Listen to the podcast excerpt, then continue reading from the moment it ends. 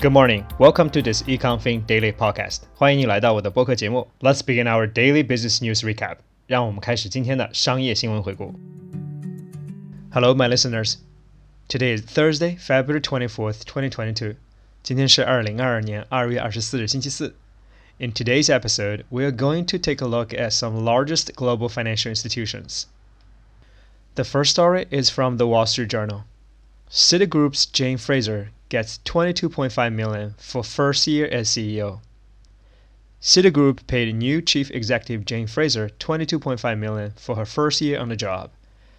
Ms. Fraser, who became chief executive on March 1, 2022, was given a salary of 1.33 million and a cash bonus of 6.35 million. The bulk of her compensation, 14.82 million, is in restricted stocks tied to performance metrics.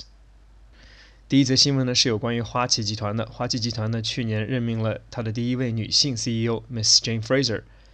这位 CEO 二零二一年的整体的 compensation 呢达到了两千两百五十万美元，其中呢主要的是 restrict stocks，也就是类似于股票期权的一种奖励。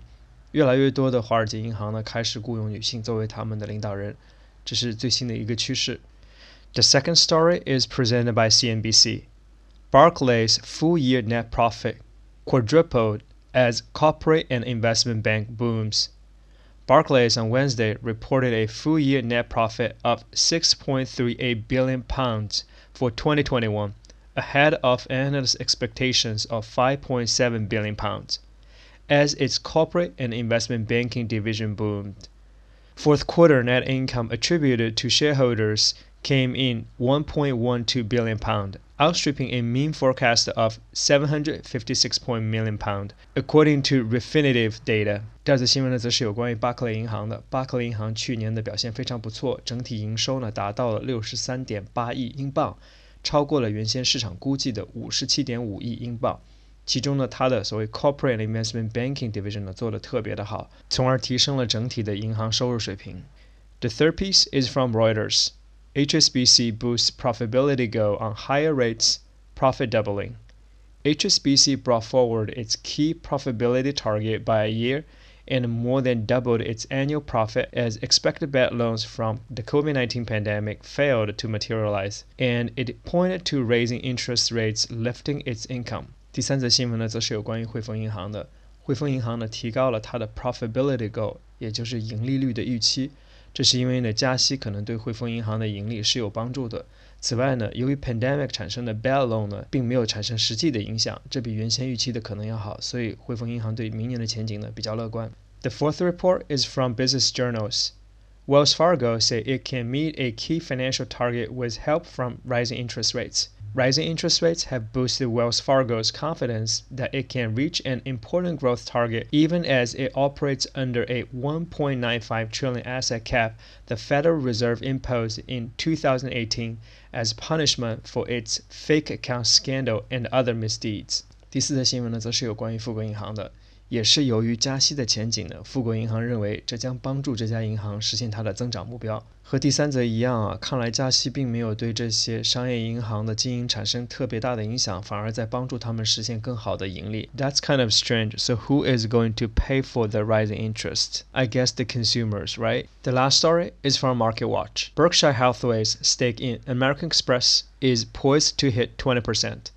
That could trigger an accounting change and boost Berkshire's earnings. Berkshire Hathaway's long-standing stake in American Express is set to hit the 20% threshold in the coming month. That could prompt an accounting change that would boost Berkshire's earnings. 最后一则新闻呢，则是有关于 Warren Buffett 的公司 Berkshire Hathaway 的。